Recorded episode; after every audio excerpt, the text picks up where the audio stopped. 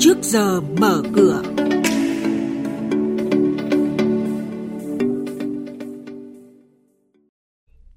Thưa quý vị và các bạn, Ngân hàng Nhà nước tiếp tục yêu cầu các ngân hàng thương mại tuân thủ cam kết giảm lãi suất cho vay. Thị trường chứng khoán chỉ số VN Index đóng cửa phiên chiều qua ở mức thấp nhất trong ngày giao dịch giảm gần 13 điểm. Nội dung này cùng thông tin về doanh nghiệp niêm yết đáng chú ý sẽ được chuyển tới quý vị và các bạn trong bản tin trước giờ mở cửa ngay sau đây. Thưa quý vị và các bạn, Ngân hàng Nhà nước mới đây đã có văn bản yêu cầu các ngân hàng thực hiện nghiêm các quy định về lãi suất tiền gửi, niêm yết công khai, lãi suất tiền gửi, đồng thời tuân thủ cam kết lãi suất cho vay. Trong đó các ngân hàng phải giảm chi phí để giảm lãi suất cho vay nhằm hỗ trợ doanh nghiệp phục hồi và phát triển sản xuất kinh doanh. Với những diễn biến này, giới phân tích đang kỳ vọng lãi suất điều hành và lãi suất cho vay sẽ tiếp tục giảm từ nay đến cuối năm. Hiện lãi suất tiết kiệm giảm nhanh đến bất ngờ, mốc 8% chính thức biến mất tại kỳ hạn 12 tháng. Tổng sản phẩm trong nước GDP quý 2 năm nay chỉ tăng 4,14% so với cùng kỳ năm trước, là mức thấp nhất trong vòng 12 năm qua.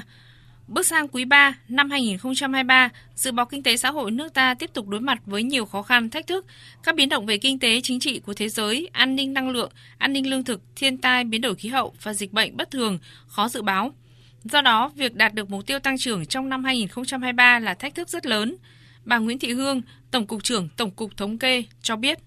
Trong cái bức tranh kinh tế 6 tháng cuối năm, tiếp tục sẽ có những cái đà và với kịch bản thì chúng tôi cũng đã chủ động xây dựng kịch bản tăng trưởng từ 5% cho đến 6,5%.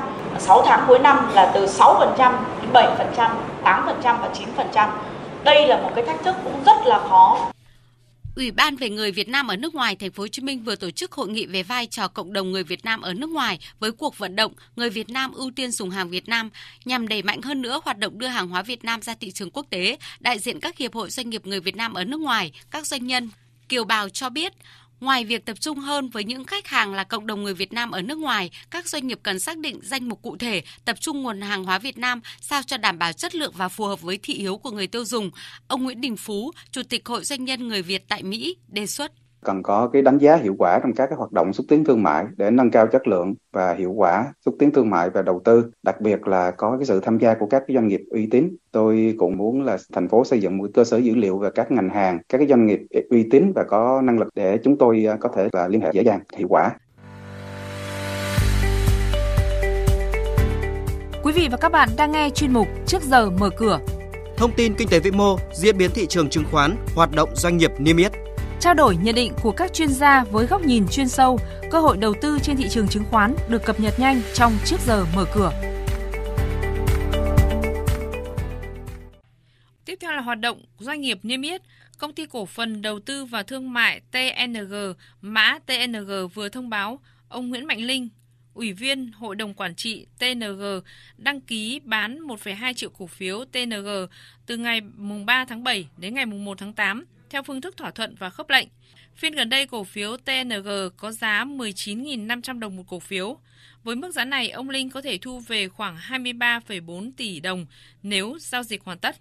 Công ty cổ phần tập đoàn Hà Đô mã là HDG thông báo ngày 4 tháng 7 sẽ chốt danh sách cổ đông để trả cổ tức năm 2022 bằng cổ phiếu với tỷ lệ 25%.